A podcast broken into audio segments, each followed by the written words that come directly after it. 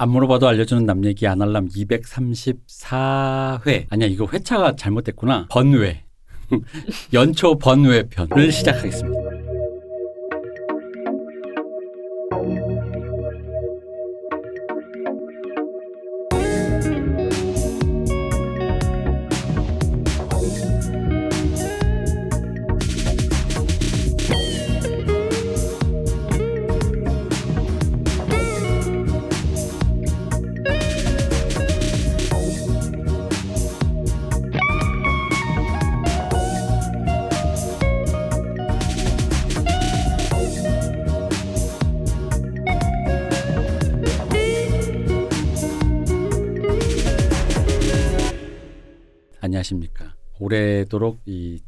침묵을 지키다가 제가 드디어 나들이를 나와서 녹음을 하러 나왔습니다. 이 기다려주신 분들 감사드리고 오늘은 아날람이 녹음을 시작한 이래 최대 인원 저를 비롯한 5인 체제 방역을 거스르는 방역을 거스르며 이렇게 녹음의 의지를 불태우며 나왔다. 자, 일단 소개를 드리면 안녕하십니까 두둥실님.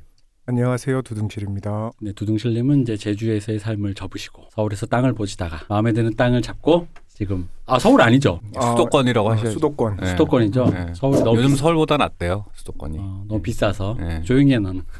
자 그리고 오랜만에 우리 박 박사님. 네 안녕하십니까. 음, 박 박사님은 뭐 별로 변함이 없죠? 아 저 살 많이 뺐습니다. 어 맞아요. 음, 얼굴이 조그매져서 음. 티모시 살라메 같아. 저 요즘 밀고 있습니다.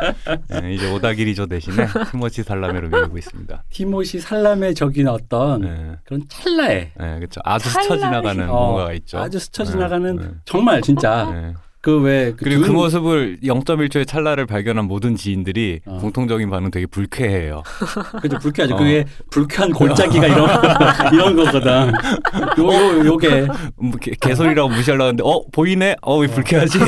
그 인터넷에 유명한 그거 짤 하나 있었는데 그런 걸 보면서 닮긴 했는데 X 같이 닮았네. 아 그러니까 옛날에 그 소희 닮은 고양이 뭐 이런 것처럼. 그러니까 굉장히 불쾌한 골짜기가 제가 그 박 박사님과 술을 먹다가 살짝 그 듄에서 그 젠다이아가 꿈에 나타날 때 화들짝 놀라는 티모시 살라메 그 어떤 그거 같은 어. 그 느낌이 나와요. 그게 그 박진영 우리가 사, 사모하는 그 박진영 씨 JYP가 그 누구야 디카프리오 닮았다라고 할때 아, 그. 느낌 비슷한 확 그렇죠. 오네요. 그, 아. 그 렇게 생각하시면 네. 되겠네요. 어. 들으시는 분. 아니야 근데 그거보단 조금 더 싱크가 있는 거야. 10원어치. 네, 감사합니다 어, 여러분. 그거보다 네. 한한 한 10원, 네. 10원. 이 얘기를 하면 요즘에 다들 즐거워해서 다 즐겨하고 있습니다. 음, 네. 어떤 티모시 살라메 가장 핫한 배우에게 어떤 그런 이게 다 늙어가지고 뭔가 이렇게 화제가 되고 있다는 것만으로도 대단한. 음. 자 그리고 오랜만에 오신 한수성님 안녕하세요. 아, 안녕하세요. 한수성님은 저기 그 공부가 너무 힘드셔서 예. 이렇게 삶이 너무 힘드시다가 이 나들이를 나오셨어요. 강남 근처를 배회하고 있다고 했더니 너 그럼 와라 해가지고 이제 오게 되었습니다. 강남에서 여기 너무 먼데. 음. 그렇습니다. 여기는 무조건 일단 서울에 오는 것 자체가 너무 먼 인간이어서 어, 그렇긴 하죠. 아니 다크서클이 되게 진해지셨어요. 이 그동안 공부에 공부에 그냥 치이고 음. 공부에 묻혀서 최근에는 또 듣도 보도 못한 저 아까 저한테 영어로 된 수학 문제를 푸신다고 네. 네 그런 엄청- 엄청난 네. 일을 하고 계십니다. 아. 제가 수학을 다시 보게 될 줄은 정말 꿈에도 몰랐어요. 수학이 다시 발목을 잡는 네. 아 영원한 문과의 슬픔. 그렇네요. 네 그렇습니다. 그리고 이제 한 분 더. 이제 새로운 분을 제가 한번 모셨어요. 사실 이분은 원래 예정 없이 길을 가다가 음. 길을 가다가 제가 잡아왔습니다. 네. 왜냐면 우리 저 이분이 얘기해 줄 건 이분이 특화된 게 있어요. 우리 박 박사님이 연예계, 연예계 특히 아이돌계를 이렇게 우리가 이제 또 기자처럼 이렇게 얘기해 주신다면 이분은 이제 한국 영화계, 헐리우드 영화계, 남미 영화계, 넷플릭스 본사의 분위기, Disney Plus 내부의 어떤 분위기 감지 이런 거에 통달하신 분, 내부자 얘기를 해주시러 오신 분이 계셔서 철저한 익명으로 이 성산동에서 헬스를 하고 계시는 윤 관장님을 모셨습니다. 안녕하십니까? 네, 안녕하세요. 어 이렇게 뭐 이렇게 목소리가 힘이 없어요. 긴장하고 네. 계세요? 오늘 네, 오늘 긴장하고 있는 윤 관장입니다. 네. 오늘 오, 3대 500 치고 오셔가지고 좀 힘드십니다 오늘. 네. 이게 내부자로 오셔서 많은 용기가 필요하지만 저희가 그 왜 증인 보호 이런 건 못 드리고 만약에 고소 들어오면 바로 토스하는 거 알죠? 이- 이제 정확하게는 내부자를 어깨 너머로 구경한 음. 내부자이고 싶은 윤관장입니다. 아 이게 그러니까 어, 예, 알겠습니다. 어쨌든 윤 관장님의 많은 활약을 기대하면서 오늘 그 연초에 오랜만에 아날람을 시작해 보도록 하겠습니다. 사실 그 제가 작년에 그 작은 웹들을 하나 찍어가지고 그거에 대한 피로도가 너무 심해서 제가 사실 안 나왔어요. 음. 그때 거의 겨울에 크리스마스 설날 근처로 해서 한 달을 집 밖에 나온 적이 아- 안 와가지고 한 달 만에 제가 박 박사 집에 놀러 가려고 전철 타러 나왔을 때 살짝 공항 올 뻔했거든요. 그 너무 너무 낯선 거 이런 느낌은 군대에서 제대할 때 느낌 있잖아요. 음. 제가 군대를 강원도에 있었다 보니까 서울에 와서 지하철 처음 탈 때 그 에스컬레이터 탈 때 그 위화감이 있었거든요. 엄청나. 근데 그거를 오랜만에 느꼈어 내가. 음, 그 어지러지란 느낌이 있죠. 어 맞아요. 그 네. 어지러지라고 사람이 되게 되게 빠르게 걸어가는 거야. 음. 나는 막 막 막 어디 를 갈지 좀 잠깐 당황한데 제가 잠깐 그랬는데 어쨌든 그걸 극복하고 이렇게 녹음을 하러 왔습니다. 그래서 그 기다리시는 동안 걱정해 주시는 분들이 댓글이나 메일로 많이 보내주셨어요. 이게 막 뭔가 한계에 부딪혔냐. 아니 뭐그 그, 한 개라면 한 개지 체력적 한계 부딪히. 아, 그러고 보니 노- 그때 저희 녹음하고 그거 안 나간 것도 있죠. 그 그러고 그걸 이제 다음 주에 내려고요. 아. 네. 음. 그, 아, 순, 순서가 뒤죽박죽인데 그 한 달 동안 그 마지막으로 봤을 때가 저희가 녹음 하나 한 게 있었거든요. 그리고 저는 그걸 하자마자 이 시국에 그쵸? 유럽 여행을 갔다 왔고, 음. 아. 갔다 와서 제주도를 또 정리하고, 뭐지? 아, 다 정리한 건 아니고 저는 잠시 임시로 지금 서울 와 있는 건데 와가지고 그 많이 벌어, 많은 일이 벌어지는 동안 이 대표님께서는 칩거에 네. 그 엄밀히 얘기하면 두둥실님은 이제 정리하고 올라오신 게 아니라 서울로 비즈니스를 확장하신 거죠. 음. 외유 외유. 어. 그죠. 서울을 정복하고 그 다음에 이제 유럽 진출을 하려고 네, 지금 그리스 그리스. 갔다 오셨잖아요. 그리스랑 터키를 다녀왔습니다. 아 요즘 핫한 동네를 갔다 오셨군요. 네, 핫한 데를 제가 찾아가는 능력이 있어서 다음 주에 방송 들으시면 재밌겠다. 자, 어쨌든 우리가 원래는 오늘은 이제 연초에 늘 하던 대로 안시상을 수상하려 그랬는데 사실 안시상에 그 저희가 수상자를 뽑다가 보니까 이런 말은 좀 웃긴데 해당자가 없습니다. 이게 그 매년 영화제를나 이렇게 시상식을 하시는 분들의 고뇌를 제가 느꼈어요. 뭐냐면은 왜 우리 옛날에 이런 내가 그러니까 이런 걸 주최하는 입장이 아닐 때는 우리 어릴 때 깐느 영화제 보다 보면 진짜 훌륭한 영화 할 때도 있는데 음. 우리가 보기 별론데 운이 좋았던 거 있죠. 대진운이 작품이 딱 고만고만하니까 상탄 애들이 있단 말이야. 근데 걔가 어쨌든 그 역사에 남잖아. 역대 뭐 깐느 영화제, 뭐 베니스 영화제, 뭐 음. 아카데미상 남는단 말이지. 그러다 보면 그때는 그냥 우리가 욕했는데 저게 무슨 작품상 이런데 그걸 뽑으시는 분들의 고역을 제가 느꼈거든요. 음. 그래서 올해는 해당자가 없고 근데 이걸 오해하시면 안 돼요. 해당자가 없는 게 좀 맥락이 좀 다른 건 있어요. 뭐냐면은 이전에는 우리가 이제 안시상 꼽을 때 한국 컨텐츠 중심으로 뽑았는데 예전에는 이런 게 있었죠. 그러니까 이런 오 이 정도 quality로 만들었단 말이야 대단해 하고 이제 뽑아줬는데 음. 요즘은 이제 작년에 우리 오징어 게임이나 이런 DP가 터지는 걸 보셔서 알겠지만 이제는 상향 평준화가 돼서 음. 이제 야 이렇게 잘 만들었네라는 거는 기본이야. 음. 그런 걸 가지고 상 주는 거는 사실 좀 누가 저기 뭐랄까 삼시세끼 밥 먹는 게 한 끼 더 먹었다 정도 수준의 차이 음. 정도밖에 없다 이거지. 음. 그래서 그걸 갖고 이렇게 상을 주는 거는 뭐 이렇게 이렇다 저렇다 하는 걸 그냥 오히려 그냥 우리가 인상 깊었던 컨텐츠에 대해서 작년을 회고하면서 음.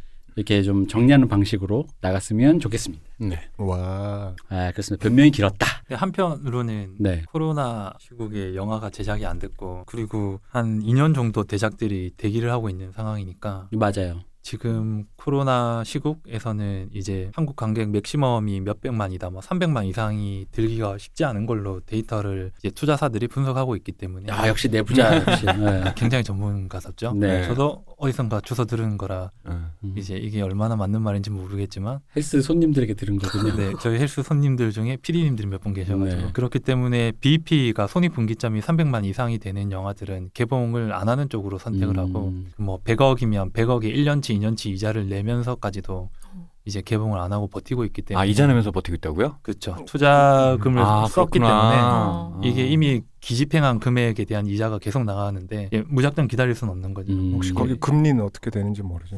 그건 잘 모르겠는데 그건 이제 만약에 CJ 같은 경우는 고정금리인가? 네, 본인 자금으로 한 몇백억의 영화를 찍고 이거를 수익을 안 내도 버틸 수 있지만 작은 회사들은 그걸 음. 못 버티는 회사들은 이제 넷플릭스에 싸게 팔다- 팔거나 팔거나, 네, 그런 현상이 바로 그래서 어정쩡하게 개봉 한 듯 안 한 듯 하고 OTT로 바로 넘어가고 이런 영화도 몇 개 있었던 것 같긴 한데 뭐다 애매한 그런 건 영화들. 아니겠지만 어. 냉정하게는 그 좋지 않은 작품들 위주로 그거에 잘 팔릴 확률이 굉장히 아무리 높죠. 시사를 하고 평가가 네. 썩 좋지 않을 때. 네, 음. 제작사 입장에서도 내고를 하고 싶거든요. 음. 예, 싸- 싸게라도 본전을 찾아야 되고 지금 개봉하면 망하고 나중에 대작 밀려 있는 대작들이랑 붙었을 때는 더 망한다 이런 생각을 하는 작가들이 주로 이제 오픈을 하지 않았나 그런 음. 이유로 이제 좋은 작품을 뽑기가 좀 더 까다로운 뭐. 재작년인가요? 매, 모모의 시간 같은 그런 영화들 같은 것들이 이제 OTT로 직행하면서 네. 이제 뭐 그런 것들 이겠죠? 그 이제 그냥 뭐그첫 제목 말하면 안 되나요? 사냥의 시간이. 다안 떠. 사냥 시간이 아마 그첫 네. 스타트였었고 그 그것도 있었죠. 그 공유랑 박보검 나왔던 것도 어? 그냥 그건 개봉했었어요. 개봉 아, 안 하고 그거- 바로 절로 간 거 아니었어요? 아니에요. 스빙인가로? 개봉과 OTT를 동시에 공개한 음. 걸로 아, 그 안드로이드였나? 네네, 나왔던, 맞아요. 네, 건축 결혼 감독님. 네. 네. 그거 그거 하잖아요. 내부 시사에서 평점 매기잖아요. 네. 그 점수가 높게 나오면 우리는 이자 내고 버틴다. 음. 아. 천만을 아. 노린다. 이렇게 될 확률이 높고 다 그런 건 아닙니다. 저는 사냥의 시간 굉장히 존경하는 분들이 많이 특히 배우분들 좋아하고요. 아무튼 네. 그렇고요. 그리고 평 질문 하나 해도 되나요? 네네네. 내부 시사에는 어떤 분들이 참석하시는 거예요? 아, 그- 여러 가지 방식이 있어서. 네, 여러 가지 방식이 있지만 투자사가 제일 신뢰하는 거는 제가 알기로는 그 모니터 요원들이 있어요. 어. 알바. 일반인 관객들인데 이런 이제 점수를 좀 매겨 본 사람들 아. 그런 어. 사람들을 뭐 몇백 명 불러놓고 하고 그 한 번 평가하는데 돈이 1억 가까이 어... 들어간다고요? 플러스 마이너스 아. 들기 아. 때문에 이제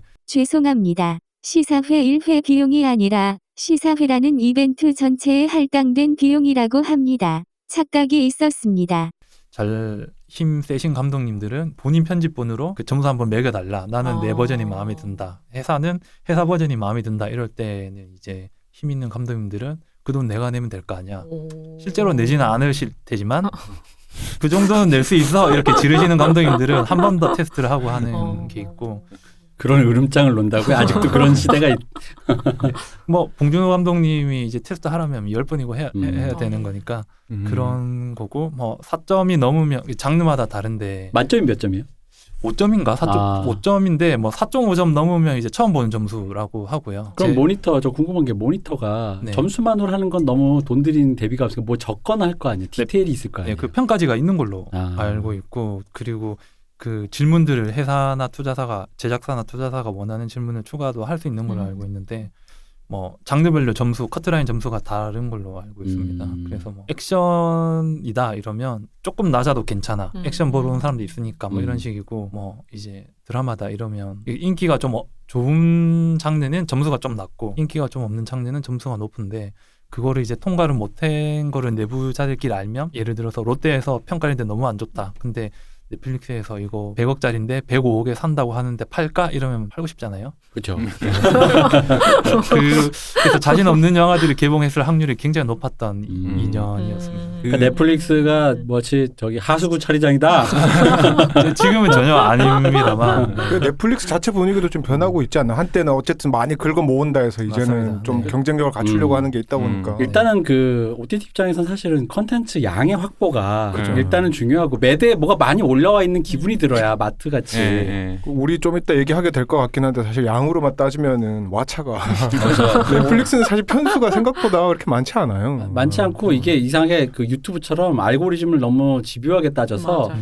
음. 너무 나오는 영화만 계속 나오게 돼. 그러니까. 약간 너무 알고리즘이 좋 좋아서 그런 건지. 아, 저 그래서 유튜브 볼 때도 일부러 관심 있는 거 한 번씩 클릭해요. 자꾸 음. 뭐 걸그룹 한 번 보면 걸그룹만 계속 돌고 음. 헬스 한 번 보면 헬스만 계속 보고 이래서 이게 무지한 인간의 착각인 게 아, 그러면 그래요? 유튜브 알고리즘이 그걸 놓칠 거라고 생각하는 그것마저 알고리즘에 다 들어가고 있다는 아, 얘 사실을 관심 알게 없구나. 아, 아, 페이크구나 또 어. 알아보는군요. 아. 어쨌든 그래서 작년 한국 이런 상황도 있기 때문에 어쨌든 특히 화제가 되는 건 없고 영화는 특히 없고 그나마 이제 있었던 거는 원래 이제 작년에 우리가 하려고 했던 게 이제 그, 그 다시 보니 선녀 시리즈를 한번 해보려고 음, 했었죠. 음, 음, 음. 그래서 이게 백두산을 보고 아니 이게 순서가 있어. 백두산, 네, 그 반도, 네. 그리고 다만악. 다만 그래서 근데, 근데 그- 거기까지 끝날 줄 알았는데 음. 그 뒤로 계속 줄줄이 음. 모두가 다 앞에 거를 계속 선녀로 만들면서 그래서 그지. 아 이걸 이지 여기서 끊어서 이 사람들 보고 선녀라고 하는 건 또 이게 아닌 거야 뒤에 그러니까 예의가 아닌 거라 그래가지고 안 그리고 했어요. 요즘엔 또 그런 생각이 들어요. 그러니까 약간 우리 시대가 변해서 네. 우리가 고수하는 기준이라는 게 이제 좀 의미 없어지는 거 아닌가라는 생각 솔직히 좀 많이 들긴 해요. 요즘 들어서. 음. 그죠. 예. 그 특히 뭐 오징어 게임이든 DP든 보면서 아니 물론 뭐 그 뭐야 그 잘못된 점을 지적하려고 작정을 하면 뭐 세상 우- 우주명작도 뭐 지적질은 할 수 있지만 이제 그런 걸 떠나서 그거 제가 따르코프스키 영화 한 편 대기하고 있잖아요. 예, 그렇죠. 근데 근데 그런 것들이 그런 거를 떠나서 약간 우리 딴에는 나름 보편적인 기준, 그 보편적이라고 하는 게 어쨌든 약간 좀 영화에 관심이 있고 좀 많이 봤다 하는 그런 기준을 어느 정도 선을 지키면서 한다 생각하는데 그 기준조차도 이제 약간 개념이 많이 바뀌는 시대인 것 같아가지고 요즘 생각이 많아지긴 해요. 그러니까 그래서 화제작이 중요한 게 아니고 볼 때마다 사람들이 어떻게 보는가가 이상하게 더 중요해지는 것 같아가지고 그러니까 이제 이전에 감독님들이 갖고 계신 그 그러니까 사실 이렇게밖에 표현할 수 없. 우리 이전에 존경했던 감독님들도 출신 배경이 있고 음. 그 사람들이 자라온 세계가 있으니까 그 세계 안에서 우리 그 영화 안에 자기가 인식한 세계를 녹이는 건데 이제 그게 세대가 이제 바뀌었잖아요. 흔히 말하는 네. 이제 70년대생 80년대생까지 이제 올라온단 말이야 감독들이. 그럼 이제 그들이 지금 우리 mz 세대 얘기하면서 막 얘기하는 것처럼 세계 그 사람들이 자란 세계가 그, 그 사람들이 인식한 세계가 다르단 말이죠. 근데 이제 그거를 마치 그 뭐랄까 이런 식으로 세계를 인식하지 않아. 막 그러니까 음. 우리가 우리가 좀 뭐랄까 고답적으로 굴면 어떤 식이 되냐면 이전에 인식하는 방식이 너무 훌륭하고 옳았기 때문에 음. 이런 식으로 인식하지 않아라고 하면서 이거에 되게 짜게 점수를 주거나 음. 그걸 이해하려는 시도를 안 할 확률이 너무 높아요. 음. 그러니까 이제 그거는 그거라는 거죠. 왜냐면 당나귀 발타자를 보고 자란 세대가 이렇게 아니 그건 그 50년대도 음. 마찬가지인 게 저기 뭐야 그 프랑스의 누벨바그를 예로 들면 르네 클레망 형이 늙어서 그 금지된 장난 만들던 그 형이 음. 다 늙었는데 젊은 애들이 고다르 같은 애들이 영화 이렇게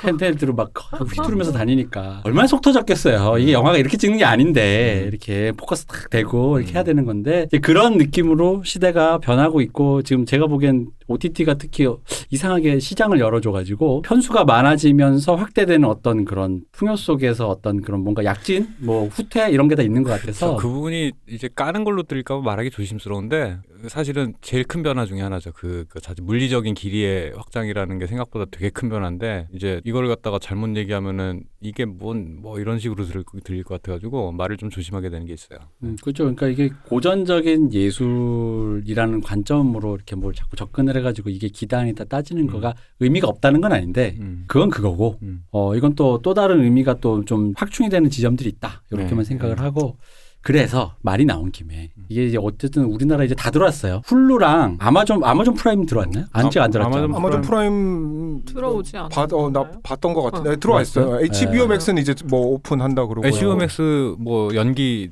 들어오는 어쨌든 건 오픈 확정인데 예정 뭐뭐 오픈은 뭐. 연기됐다 뭐 이렇게 들긴 했습니다. 그럼 이제 Hulu 말고는 거의 다 들어왔는데 Hulu는 디, 제가 알기로 Disney 자회사라서 아 그래요? 네, 음. 제가 알기로 그래요. 그러니까 그 Hulu 콘텐츠들이 제가 알기로 왓챠에서 수입하고 뭐 이런 걸로 알고 있는데 음. 그 뭐지 그 그 우리 지- 아 Normal People 아, 네, Normal 네. People이 Hulu 오리지널 콘텐츠였죠. 또- 또 Hulu는 뭐 티빙에서도 수입하는 것 같고 네, 그래서 음. 아직은 그게 없는 것 같고. 어쨌든 OTT가 음. 확대되면서 편수도 늘고 음, OTT를 직행하는 컨텐츠 음, 그리고 주변에서도 저기 뭐냐면 들어요 들려요 나 이번에 넷플릭스랑 뭐 했다 음. 찌- 찍을 것 같다 음. 찍었다 뭐 이런 사람들이 이제 종종 들리고 음. 실제로 옛날에는 영화계나 드라마계라는 그런 외길의 어떤 그 시나리오계에서 좀 더 다양한 방법론으로 게다가 이게 글로벌이다 보니까 음. 뭐 들리는 얘기 요건 이제 우리 윤 관장님한테 여쭤봐야 될 것 같아요. 왜냐하면 이게 예전엔 한국 드라마와 한국 영화는 확실히 원하는 그, 그 해당 트렌드가 있다면 예를 들어 스릴러가 유행한다, 뭐 로코가 유행한다 이러면 그 업계가 요구하는 어떤 것이 있었어요. 근데 제가 듣기로는 어쨌든 이게 글로벌화되다 보니까 그 이전에 그렇게 어떤 업계에서 예를 들어 뭐 야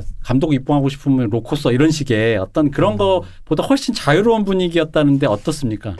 어, 제가 느 끼기로는 네. 그 보통 한드라고 하는 게 네. 16부작이 기준이지 않습니까? 네. 근데 보통 작가의 입장에서 16부를 이 구조를 잘 짜서 이제 늘어지는 부분 없이 쓰기에는 좋은 분량이 아니거든요. 음, 그렇지만 방송국에서 16부를 고집하는 이유는 이제 광고비 때문에 네. 그런 거거든요. 그래서 뭐 들리는 소문에 의하면 16부 중에 1부에서 4부에 돈을 제일 많이 쓰고 음. 충성도가 생기면 5부부터 16부까지는 이제 시간 끌기를 하는 식으로 광고 수익을 얻었는데 이 외국 같은 경우는 작품을 잘 만들어서 이 영어권 시장이 크니까 우리는 잘 만들어서 많이 팔면 돼 이런 기준으로는 한 8부 음. 예, 플러스 마이너스 이제 6부에서 10부 사이로도 가지만 그런 기준으로 제작이 되었는데 저는 16부가 굉장히 불리한 구조임에도 불구하고 몇몇 천재 작가님들이 이제 네. 김치 싸대 뭐 아. 이런 그런 것으로 16부 동안 정신없이 이제 음. 그리던 이제 탑티어 작가님들이 좀 배출된 것이 저도 굉장히 신기하게 생각을 하고 있고 그게 K 드라마의 시초가 되긴 했는데 이런 식의 제작 간행들은 한 4부 정도 쓰고 촬영이 들어가거든요. 네. 그럼 5부부터 16부까지는 작가님 머릿속에만 있고 음. 이제 현장에 나와 있는 사람 뒷내용을 모르고 그냥 찍게 되기 때문에 이제 시청자 게시판에 댓글을 보면서 제작을 하는 방식에 이제 노동력을 갈아 넣으면서 음. 이제 시청자들이 원하는 방식으로 이야기가 변형될 수 있는 구조에서 8부 이러면은 8부를 모두 다 써놓고 이제 시작을 하게 되는 걸로 바뀌면서 제가 그동안 그토록 원했던 사전 제작이라는 게 이제 네네 네. 그렇게 되면서 야심찬 예술가들이 이제 모든 걸 세팅해놓고 조금 더 완성도 있는 것으로 가겠다. 이것도 가능해졌고 그리고 비주류 장르가 있잖아요. 네. 뭐 예를 들면 뭐 지금 우리 지금 뭐, 학교는 거야? 음, 좀비 이런 건 그런 거. 한국 드라마에선 거의 네네. 뭐 힘들었죠. 그래서 뭐 국민 드라마가 아니어도 음. 충분히 지- 이제 BP를 넘길 수 있다. 왜냐하면 전 세계의 이 소수 팬들만 봐줘도 되기 때문에 그래서 넷플릭스 같은 경우는 그 비주류 장르에 집중을 할 수 있는 기회가 됐고 한국에서 로코 아니면 안 돼. 아 나는 장르 드라마가 좋은데 하시는 분들도 이제 OTT에서 좀 본인의 재능을 펼칠 수 있는 이 기회가 되었던 것 같습니다. 요 시장이 바로 오기 전에 들렸던 제가 들었던 이제 잡음 잡음이라기보다는 한탄 이 뭐냐면 방송국 정규 공중파의 드라마 시장이 고사하다 보니까 드라마를 이렇게 의뢰를 하러 가면 보통 옛날에는 이제 방송이 오퍼를 주는 느낌이었는데 이제는 오퍼가 아니라 이런 거니까 자리를 줄 테니 써오면서 네가 광고도 어느 정도 그러니까 그 음. 제작비를 물어와 네네. 공중파는 일단 그랬대요. 네. 그 근데 처음에 이 말 들으면 좀 일반인 입장에서 억울할 수 있어요. 네. 그럴 거면 내가 하지 왜 널 줘 이런데 사실 또 널 줄 수밖에 없어 틀 데가 없으니까. 음. 맞습니다. 그러니까 이제 그, 그 전파를 갖고 있다는 건 굉장히 그런 음. 힘인데 네. 공중파에서 어쨌든 그랬대요. 그러다 보니까 이제 돈을 돈도 내가 구해야 되고 음. 좋은 대본도 구해야 되고. 근데 요 방식이었는데 이제 CJ에서 했던 TVN 쪽에서 했던 방식은 일정 금액을 주는데 네. 이 금액을 넘기면 네가 이건 알아서 막 막던가 말던가 해라. 예를 들어 뭐 16부에 내가 100억 줄 테니까 근데 하다 보면 늘 수도 있고 갑자기 너무 엄청난 대배우가 와서 음. 로다주가 주연한다 그래서 이 금액이 늘 수 있단 말이에요. 그럼 100억을 일시불로 썼겠네요. 어, 그렇죠. 음. 그럼 뒤에 이제 제작비 어떻게 해? 근데 이거는 그렇다면 이제 그 리스크를 걸고 가. 이제 이 부분은 시, 거의 들리는 얘기입니다. 이것도. 음. CJ가 그 부분에서 내가 책임을 안 질 테니까 너는 완품을 납품만 해라라는 식. 음. 이게 방식이 달랐다 그래요. 네, 제가 알기로 조금 다른 부분이 있는데요. 그 말씀하신 그 방송국의 PD님들, 그러니까 감독을 하시는 분들은 현장에 이제 예산도 관리하시고 연출도 하시고 그리고 그 제작되기 전에 이제 작품 선택도 하시기 때문에 영화로 치면 감독이자 제작자이자 음. 이제 투자자 투자자가 되기 때문에 굉장한 파워를 가지고 계셨고 이제 그분의 취향에 맞는 드라마가 나왔다고 해도 음. 사실은 이제 뭐 크게 틀리지 않고 대단한 권력을 가진 위치였는데 그런 구조에서는 이제 CP 그 PD님들의 위에 분들이 그 밑에 PD한테 이거 찍어 하면 찍는 경우도 있었지만 그 PD 감독님들 PD들이 이제 외주 제작사로 가서 내가 이런 거 좋아하니까 만들어 와 음. 이렇게 하고 만들어 오면 어 내가 이거 9시에 틀어줄게 이게 한 절반 정도는 가능했던 시절 음. 이었는데 CJ도 이 구조에서 크게 다르지는 않고 왜냐하면 CJ도 TVN과 OCN을 지금 OCN이 없어졌나요? 아니 있습니다. 있-. 있을걸요? 응. 없어진다는 소문이 있긴 한데 그거 계속 나왔었어요. 아, 온게임 넷과 그래요? 함께. 네. 예. 그래서 시- 게임 넷은 없어. 있긴 있어요. 오지엔이. 아 그런가? 네. 근데 TVN이 굉장히 이제 영향력이 강해지면서 이제 CJ PD님들도 아니 PD님들이 방송국보다 더 힘이 센 음. 이제 더 강력한 파워를 가지고 계셨고 그 OTT가 오면서 많이 흔들리게 된 거죠. 음. OTT는 뭐 이제 10개 틀어도 되고 하나 틀어도 되는데 한국 시장에는 많이 틀고 싶어 하는 상황에서 그 16부작 그 급하게 많은 하루에 많은 분량을 찍어야 되는 감독님들보다는 많이 안 찍어도 되니까 quality를 좀 높여서 찍는 감독을 원하게 되고 영화 쪽 인력이 흡수되고 하는 과정들이 있었죠. 그래서 CJ도 돈을 주고 찍어와 이런 구조보다는 공중파랑 다름없는 절대 권력자셨고 제 입장에서는 PD님들 대단하신 분들 그 마지막 꼭 그런 식으로 금마무리가 되네요. 훌륭하신 분들이지. 전혀 PD님 네, 굉장히 네, 존경하고요. 네. 네. 어쨌든 그렇습니다. 그래서 어쨌든 이런 시장이고 작년에 그래서 영화는 크게 사실 인- 진짜 인상 깊은 게 없었어요. 한국 영화가. 뭐 기억나는 게 없어요. 그러니까 저는 뭐 보긴 봐 세자매도 있고 나름 아. 이런저런 화제된 게 있었는데 그러니까 그 제가 그 작품들이 후지다 이런 얘기가 아니라 이제 이제 우리나라가 이제 이런 작품들은 한국 영화에선 이 정도는 이제 볼 수 있다라는 의미고 저는 오히려 이제 드라마는 좀 얘기를 해볼 드라마가 확실히 좀 여러 지형이 있었는데 우리가 뭐 남들도 얘기한 DP나 오징어 게임은 이제 또 좀 저번에도 한번 했고 좀 곁다리로 돌아가면서 얘기를 했고 하니까 그거 말고 이제 제 개인적으로 이제 모든 사람들 의견을 취합해서 일종의 시상이라면 시상인데 인상 깊었던 작품을 꼽아보자면 다 인상 깊었지만 일단은 이제 JTBC 드라마 괴물이 JTBC가 그동안 해왔던 어떤 그 방향성의 일종의 하나의 결과물이었다라고 생각을 해요. JTBC가 그동안 그 좀 약간 old-fashioned 하긴 했었어도 기본적으로 시나리오가 되게 탄탄한 작품을 항상 골라왔다고 생각을 해요. 근데 이제 그게 조금 보다 보면 약간 old-fashioned한 거야. 약간 그런 작품들이 좀 있었어요. 3, 40대 여성 그 시청자 타겟으로 알고 네. 있습니다. 네. 그래서 근데 이제 올해 괴물이 흔히 말하는 이제 우리 그 우리나라의 스릴러의 완성이라는 게 올드보이와 살인의 추억이 쏘아 올리고 음. 이제 추격자와 이제 그런 것들이 이제 완성해낸 한국적인 스릴러. 이 스릴러라는 게 시나리오가 참 탄탄하고 연출도 좋아야 되는데 그게 이제 드라마에서 구축되는 것이 있었다고는 하지만 괴물만큼 이제 완성도가 특히 끝까지. 음. 보통 이제 한국 드라마가 중요한 게 끝까지 가면서 이제 드라마 보통 이제 외국 드라마도 그렇죠. 이렇게 흐름을 잃잖아요. 이걸 늘리다 보니까. 이 회차를 만들려다 근데 끝까지 정말 좋았고 연기자분들의 합도 좋았고 대본도 좋았고 정말로 근데 다만 이제 거다 보고 나서 너무 작품이 진짜 훌륭했는데 이 작품이 그래서 그러니까 우리가 2004년이었나요? 올드보이를 봤을 때 그그 파괴력 있잖아 그러니까 음. 시장해주는 파괴력이냐라고 하면 그런 느낌은 아니라는 거지 근데 완성도는 되게 높아 그게 시청률이나 뭐 이런 게 많이 나 사실 저는 못 봐서 사실 시청률이 그렇게 많이 나오진 않은데 보는 사람은 굉장히 많이 봤어요 왜냐하면 음. 실제로도 저도 보게 된 계기가 너무 완성도가 높다고 사람들이 어 이거 미쳤다고 막 하면서 막 해가지고 뒤늦게 따라 들어간 거거든요. 음. 그래서 그 그것도 16부작이었나요? 네 그럴 겁니다. 그래서 엄청나게 완성도가 좋았고 진짜 그 호흡이 끝까지 잃지 않았고 이게 좋았고 그래서 그런 의미로 괴물이 제 생각엔 작년에 근데 그래서 이제 괴물로 하고 싶은 얘기는 그거예요. 그러니까 이 정도 퀄이 나왔는데 옛날 같으면 진짜 막 신나가지고 와 한국에 드디어 엄청난 거 나왔어. 한국에 거의 뭐 마인드 헌터 같은 거 나왔어. 이렇게 막 음. 덜덜 떨 뻔했는데 나조차도 이제 그래 이제 한국은 이 정도는 좀 잘 만드는 사람 오면 이 정도는 뺏는 거야. 약간 이런 생각이 들면서 저는 궁금한 게 네. 사실 저는 못 보았는데 네. 그 어제 이 통화를 하다가 이 대표님이랑 이 얘기가 나와서 근데 뭐 제가 어제 또 뭐 하던 중이라서 다 보진 못했고 근데 그 얘기를 할 때쯤 제가 넷플릭스를 딱 들어가 봤을 때 네. 메인 페이지에 괴물이 떠 있더라고요. 음. 그러니까 이제 그 서비스가 시작했나 봐요 넷플릭스에서. 음.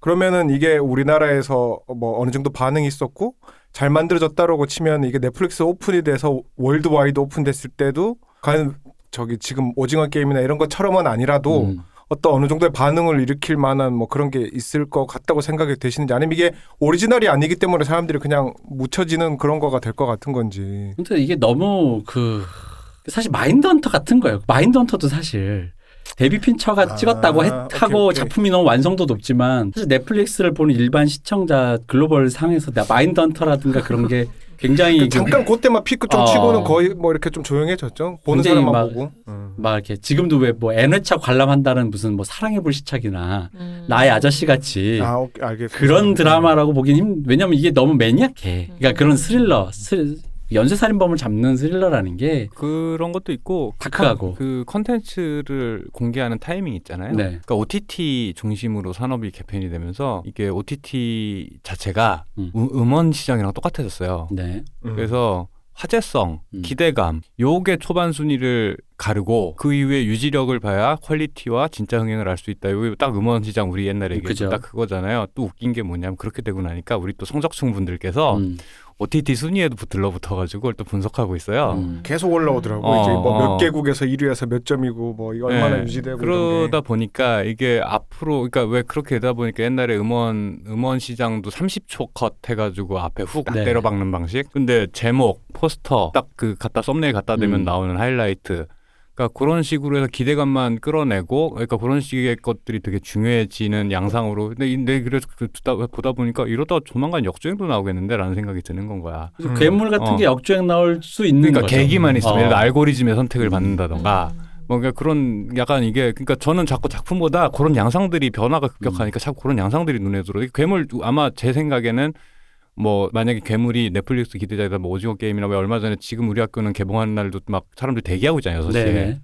그러니까 그런 식의 화제성이나 몰이 그 홍보나 이런 그 기대감 몰이라는 게 좀 됐으면 붐업이 돼 있었으면은 분명히 성적에도 영향을 끼쳤을 거다. 음. 뭐 이런 생각 드는데 이제 괴물 나온 지 한참 된 작품이고 그 아닌 말로 K 드라마 좋은 사람들 어떻게든 볼 사람 다 봤고 뭐 음. 이러다 보니까 아마 순위 흔히 말하는 순위 어, 그- 그런 식으로 이제 사람들이 분석을 하고 보고 그러더라고요 보니까. 저도 아까 이 대표님한테 물어본 게 지금 생각해 보니까 그게 꽤 이제는 많이 좌지우지한다 싶은 게 넷플릭스 오리지널. 음. 음. 그래서 사람들이 그거를 언제 저기 오픈되고 하는 걸 이미 다 알고 있고 음.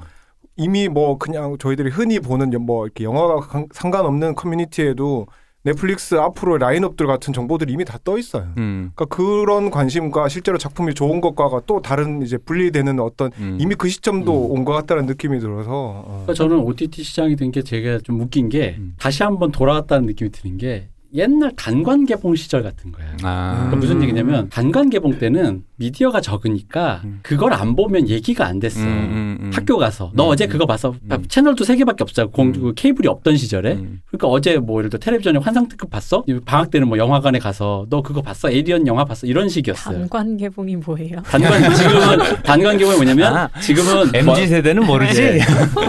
지금 멀티플렉스잖아요. 그래서 여러 개의 극장이 아, 있잖아요. 근데 예. 옛날에는 극장이 한 개씩밖에 없었어 요. 음. 그래서 그 극장에 만약에 걸잖아요. 네. 예를 들면 이제 그 제일 유명했던 게 종로 3가에 있는 피카디리 극장 음. 그리고 단성사. 단성사, 단성사. 서울 극장이 이게 3개가 근데 만약에 지금이야 서울 극장에 걸어도 단성사에 걸 수 있죠. 네. 근데 옛날에는 그게 안 됐어요. 어. 내가 먼저 그걸 확보하는 거야 극장주가 저저 임권택 감독님 건 내가 먼저 찜했어 이러면 이제 못 가져가는 거죠. 그러다 보면 극장주가 일종의 배급사처럼 어. 네.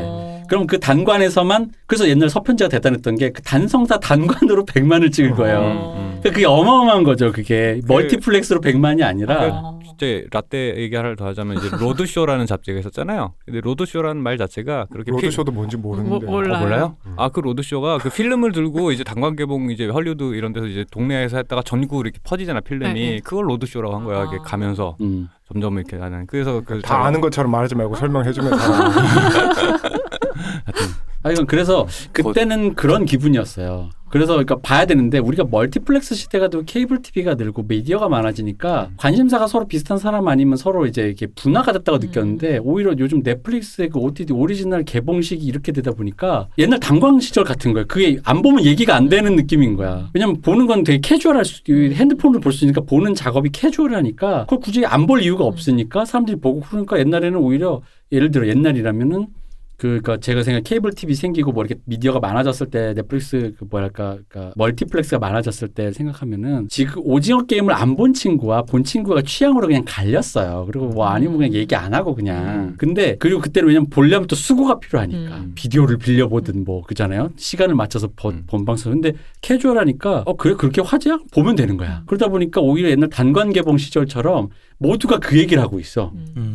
음. 음. 되게. 그러니까 좋아서 본다가 아니라 일단 보고 나서 얘기한다. 어, 음. 화제성이 있고 보기가 접근성이 편해지니까 오히려 저는 요즘에 영화를 보는 그러니까 멀, 넷플릭스 얘기가 되게 옛날 한 30년 전에 음. 영화 보는 분위기 같은 거예요. 옛- 영화나 혹시 TV 보는 분위기. 그래서 그거 봤어. 근데 음. 그거 보고서 그 작품이 한두 개로 다 수렴이 돼. 음. 근데 이제 기술의 발달로 좀 달라진 게 있다면 저는 그 뭐지 그 젊은 분들 만나서 얘기하다 보면 오징어 게임 얘기 나왔을 때 그런 경우가 많았어요. 안 봤는데 다 알아요. 음. 아. 그러니까 어떤 식으로든 그 짤로 보고 짤로 보거나 음. 아니면 그 유튜브에서 다 정리해 주잖아요. 맞아. 핵심을 맞아, 정리해 주고 아니면은 보긴 봤는데 1.25로 봤어요라든지. 음. 진짜 얼마 전에 격투왕 바퀴 한 시간짜리 요약 이거 유튜브에서 보냈었어. 그러니까 그런 경우가 있고 근데 이게 우리나라만 그런 건 아니에요. 왜냐 그러면은 제가 이제 외국 친구들이랑 얘기해 봤는데 제일 그걸 많이 느꼈던 게 기생충 상 받고 미국에서 모든 사람들이 기생충 얘기 할 때 어떤 친구한테 들은 얘기인데 실제로는 자기 주변에 그걸 보- 봤다고 하는 사람 중에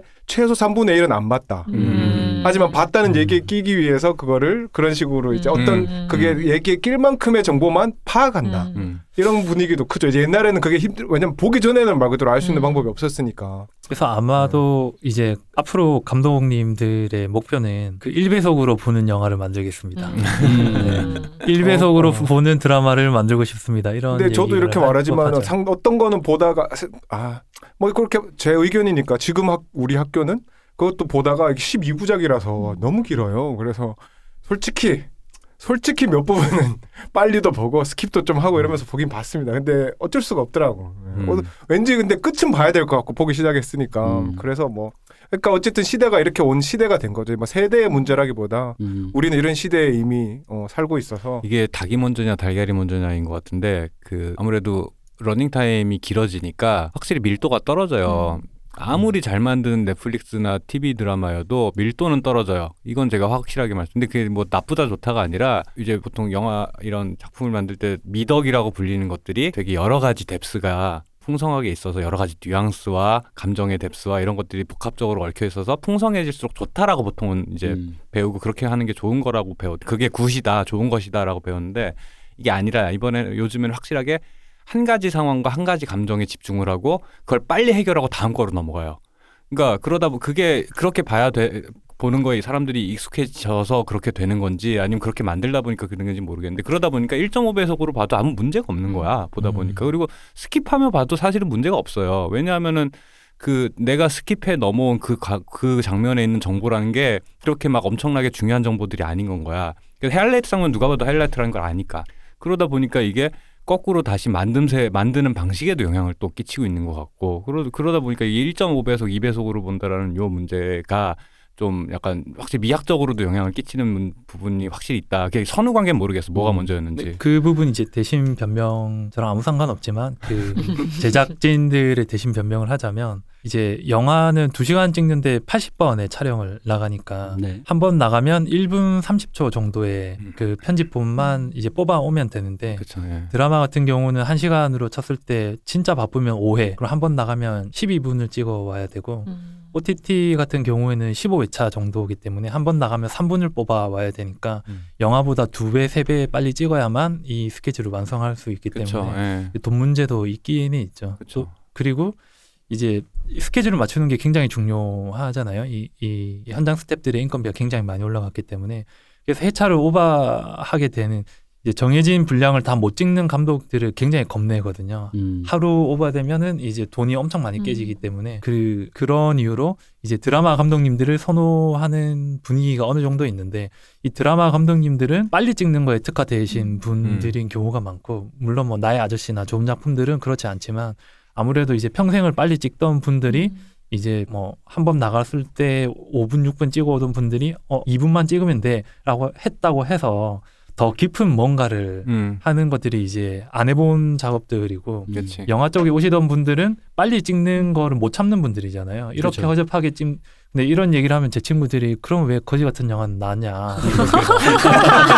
네. 그러게 뭐 이러고 넘어가야 되긴 한데 네. 이제 또 만약에 봉준호 감독님이 15회차 나가서 60분을 찍어와라 이랬을 때는 저희가 봤던 봉준호 감독님이 이전 작품들의 quality를 기대하기 좀 어렵지 않나. 뭐 그건 이런 뭡니까 우리. 이창동 감독님의 최근 그 마지막 작품 네, 버닝 버닝 그게 거의 네. 100억 가까이 든 영화잖아요 거기 어디에 맞습니다. 100억이 들어간지는 알 수가 없지만 네. 그 노을 장면 매직아웃 장면을 기다려서 맞습니다. 오늘 이것만 하나 찍으면 된다 어, 맞습니다. 오늘 네. 네. 해가 안 뜨네 내일 오자 이, 이렇게 찍었단 말이에요 우리 머릿속에 로망은 그건데 예. 아 그렇죠 그거죠 칭찬받을 일이지. 예. 눈이 안 내리면 내년에 온다 뭐 이런 거죠 그러니까 저희들끼리는 알지만 컷의 길이가 한 15초 넘어가면 길다. 하루 종일 그것만 찍는 네. 거잖아요. 그죠 음. 근데 보는 사람들은 15초 만에 지나가기 때문에 뭐 음. 이게 뭐야 이렇게 되니까 그러니까 윤관장님이 좋은 지적해 주셨는데 그 역시 환경의 문제 이제 외부 환경의 문제도 영향을 많이 많이 끼치는 거고 그러니까 이게 제가 늘 느끼는 OTT라는 게 되게 큰 기회 장이 열린 것도 사실이고 산업을 활성화시켰고 요즘 보면 나 빼고 다 호황이야 음. 약간 그런 느낌이 있어요 근데 아니야 우리 나너 보는데 우리 빼. 아 우리 빼고 예, 우리 빼고 다 호황인데 아니야 내가 보기엔 그거 다 뻥한 것 같아 걔들 다 말로만 질른 것 같아 이거 방송할 수 있을지 모르겠는데 현장 가잖아요 네. 현장 나가면 나 빼고 다 외제차예요 음. 다 스탭들 아 이거는 분명하게 갈립니다. 예. 영화를 하던 분들은 굉장히 힘들고요.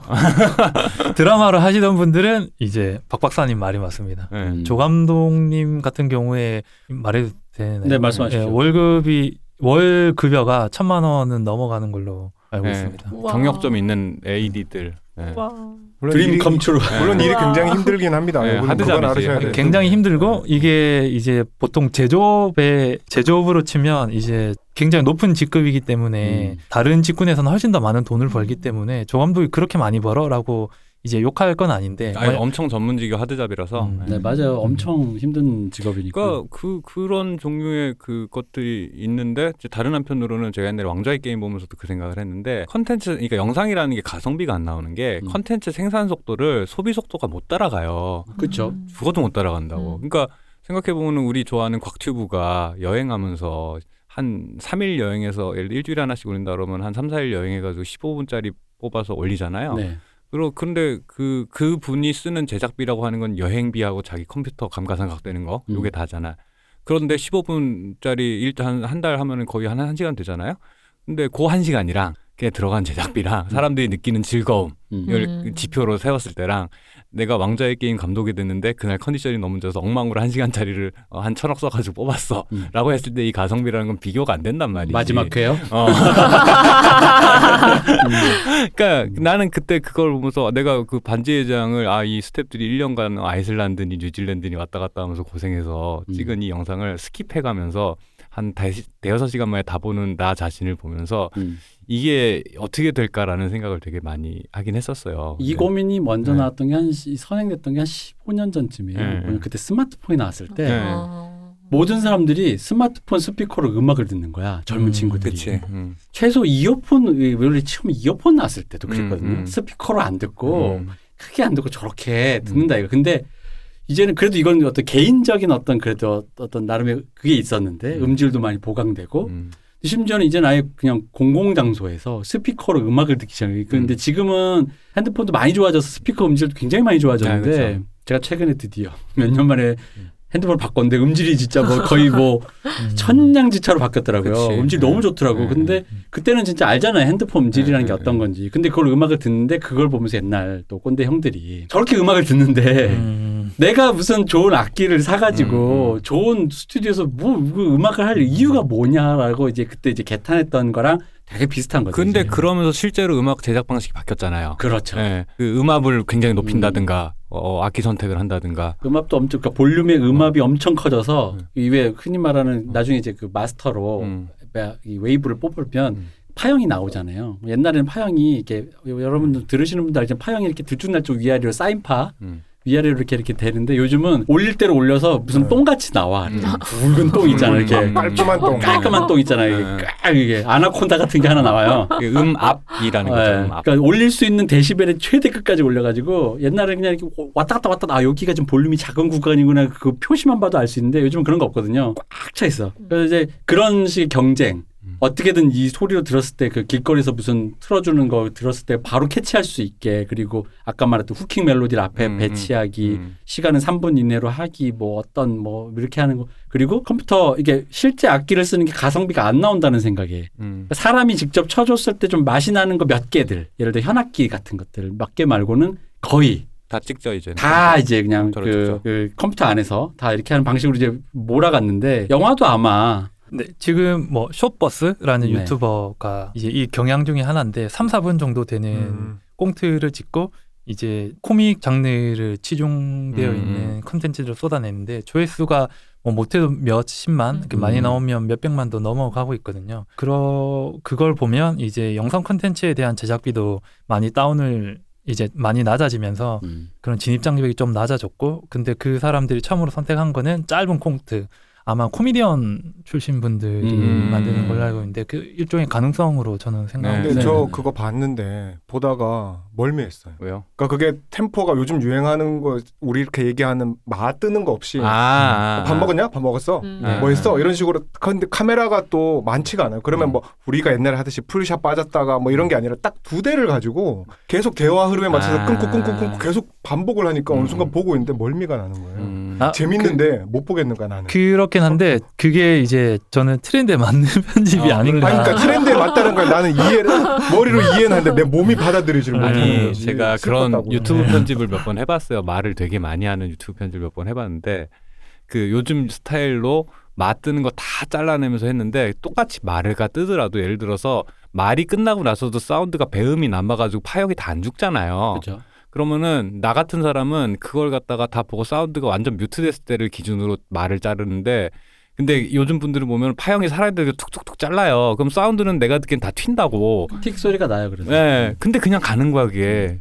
이게 제 기억으로는 한 10년 전에 그 편집 스타일이 크게 변하면서 그 감정의 시작만 보여주고 중간 끝을 안 보여주고 컷하는 음. 영화들이 나오기 시작했잖아요. 이게 슬픈 자, 이걸 또 이제 좀 예를 좀 들어주죠. 들으시는 분들을 위해 우리만 너무 아는 얘기하지 말고. 저는 이제 구체적인 예는 하나도 기억이 안 나지만 이거 장면으로 예를 치면 슬픈 장면인데 옛날 영화 90년대 영화로 치면 네. 울음소리가 나고 음. 풀샷으로 빠져서 방을 보여주면서 음. 그 그림자 슬픈 그림자까지 아. 다뤄줬다면 아, 얘기만 들어도 슬프다. 네. 네. 많이, 트렌드 마- 많이 본 것 같은 장면. 트렌드가 바뀌면서 눈물이 떨어지기 직전에 컷. 음. 예, 그, 그 다음 영화로 넘어가는 거죠. 감정의 가행을 계속해서 절, 이제 끊어가면서 음.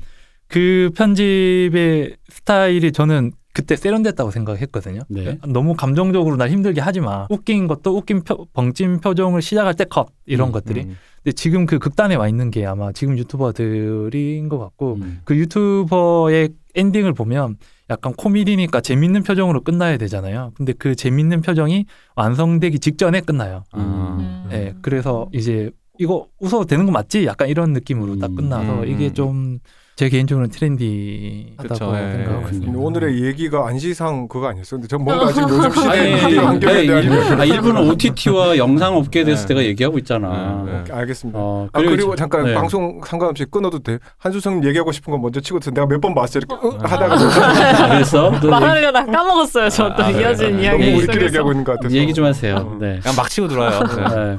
아 그리고 이제 이제 제가 또 다른 한 편을 꼽아본 게 또 방송이 끝나가면서 작년에 이제 좋았던 시도라고 이게 작품이 끝까지 가면 이것도 이제 이 작품은 조금 뭐랄까 약간 힘이 빠지긴 했어요. 근데 이제 좋은 시도였다. 한국적 입장에서는 이제 구경이가 음. 좋았다. 음.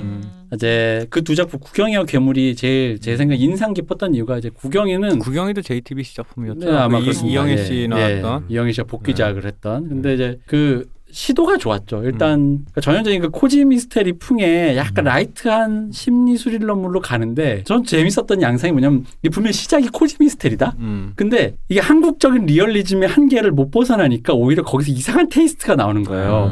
음. cozy 음. mystery면 그냥 약간 그런 붕뜬 코미디가 약간 깔려야 되는데 세계관 자체를 이렇게 현실에 좀 띄워버려야지 띄워야 성립이. 되는 게 있죠. 현실에 띄었어. 음. 그리고 붕뜬 코미디가 나와. 음. 근데 한국적 이 작가나 제작진이나 촬영하는 사람, 그러니까 어떤 배우를 잡아내는 앵글이라든가 이 모든 게 한국적인 리얼리즘 베이스에서 키 크고 자란 사람들이다 보니까 음. 이게 그 cozy mystery가 한국적 리얼리즘이 하려고 한 건 아닌데 그게 스며들어가지고 음, 음, 음. 이상한 taste가 나오는 거예요. 이 음, 드라마가. 음. 이게 아까 방금 말한 괴물은 진짜 극한의 리얼리즘으로 가는 스릴러물인데 음. 이게 리얼리즘은 아닌데 음. 그렇다고 너무 붕 뜬 것도 아닌데 근데 원래 이 cozy mystery 장르에다가 또 약간 그 젊은 취향의 그런 indie music이나 이런 음악 취향도 굉장히 세련되게 좀 다른 방식으로 접근을 했어. 우리가 알고 있는 기존의 드라마 OST 같이 안 쓰고 음악도 신선하고 좋아서 그러니까 그런 여러 가지 조합들이 좋게 말하면은 신선한 테이스트였고 나쁘게 말하면 이게 이거 뭔가 불일치하면서 나오는 이상한 굉장히 되게 재밌는 결과물이 나왔어요. 저는 그게 어떤 효시라고 보고 이게 어디로 이제 어디로 튈지는 모르겠으나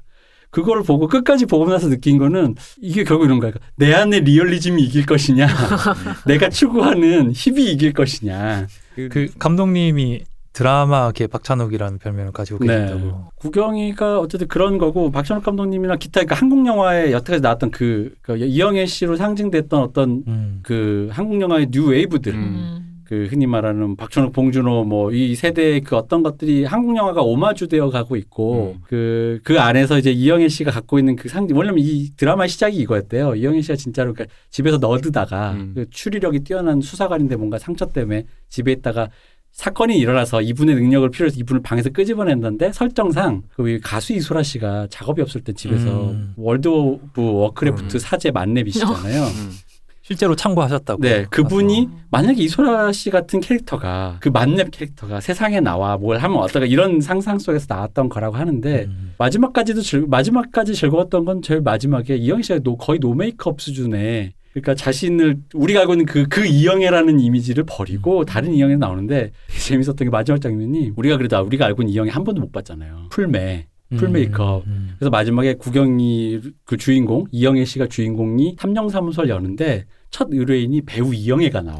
음. full makeup 하신 분이 목소리도 다시 원래 톤 있잖아. 여기가 구경이 씨 사무소인가요? 하고 나오는데 거기서 다른 사람이 까메오도 아니고 본인이 음. 까메오로 나오는데 너무 놀라는 거야. 음. 구경이가 완벽한 부캐가 되는 음. 순간. 네. 음. 그래서 보는데 어 이럴 수가 뭐 예를 들어 아는 사람이라 뭐 음. 이렇게 전지현 씨가 까메오다 이런 게 아니라 본인이 까메오로 나오는데 왜 이렇게 놀랄 일인가 음. 되게, 그런- 되게 파격적인 시도를 했네요. 네, 그러니까 그런 어떤 굉장히 재밌고 공간도 기존에 설정했던 것들 드라마에 설정해서 좀 더 로케나 이런 거에서 참신한 공간을 보여주려고 엄청 노력도 많이 하시고 그래가지고 굉장히 그러니까 그 시도가 좋았고 다만 이제 아까도 말씀드렸듯이 이게 한국적인 토양에서와 부딪히는 지점들이 과연 이제 이후 드라마에서 무슨 유산으로 남을 것인가. 보통 한국에선 그렇게 한번 실패하고 나면은 그 토양은 사라지죠. 그러니까 나름 성공은 했어요. 이게 회- 화제가 됐는데 네.